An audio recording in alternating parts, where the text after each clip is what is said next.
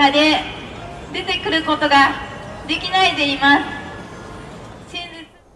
Hello and welcome to the Disability News Japan podcast, the podcast all about disabled issues in Japan.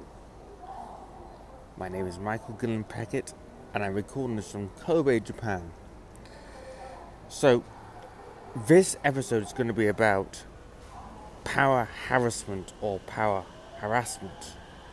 About a, a particular disabled person called Suzuki, a man called Suzuki, so we can call him Mr. Suzuki who experienced what in Japan is called power harassment or harassment, where someone in your company or someone higher than you, perhaps in your company, I don't know, I- I don't know how to put this. Either they make fun of you or they attack you or they demote you some, in some cases very difficult to explain the concept. But either way, the gentleman's name is Suzuki. He has a dis- disability, and he was well. The most important thing was he was told that he was like a kindergarten student, or like no, that's not quite yeah. Well, kindergarten people in kindergarten are student. He he was a child, even though he was working at a company.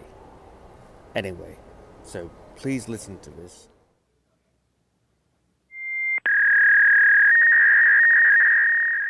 From TBS, November the 7th, 2018.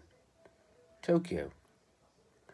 A settlement was reached on the 6th at a trial where a man with intellectual disabilities who had been subjected to verbal abuse, such as being called phrases like kindergarten child or less, from the boss of his office. Mr. Suzuki, who has an intellectual impairment, spoke about what happened. In 2008, a major supermarket Inageya hired him in accordance the framework of the Act promoting the, employment of persons with disabilities, but he said he experienced power harassment, such as verbal abuse from women at the, at the company.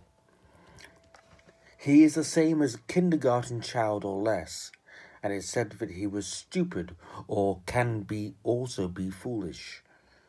Suzuki filed a lawsuit against a woman from the company, and the company's management, Suzuki said, they have neglected to improve the environment considering disabled people.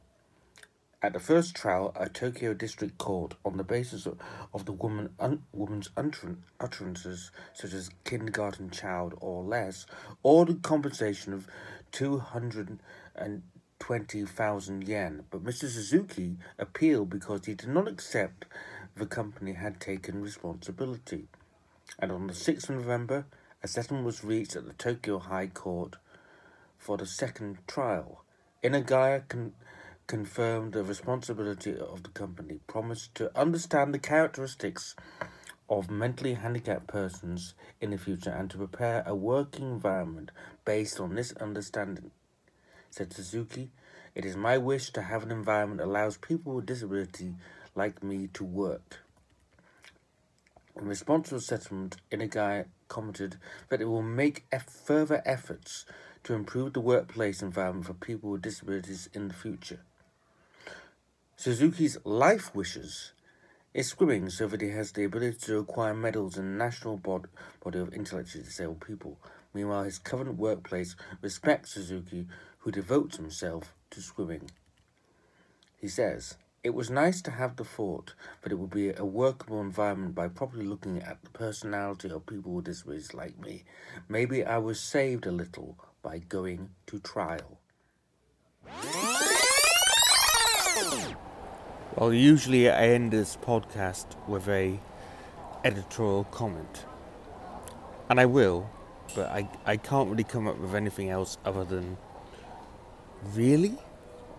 You're going to enlighten your employees to kindergarten children in front of them, or for that matter, wherever they are. That's what I cannot understand. So, yeah, I really don't have much more to add than that. Except to say this attitudes need to change. If Japan wants to really be pro disability, and I really do think it's trying to be so, attitudes need to change. Disabled employees are not an inconvenience, they should be your employees.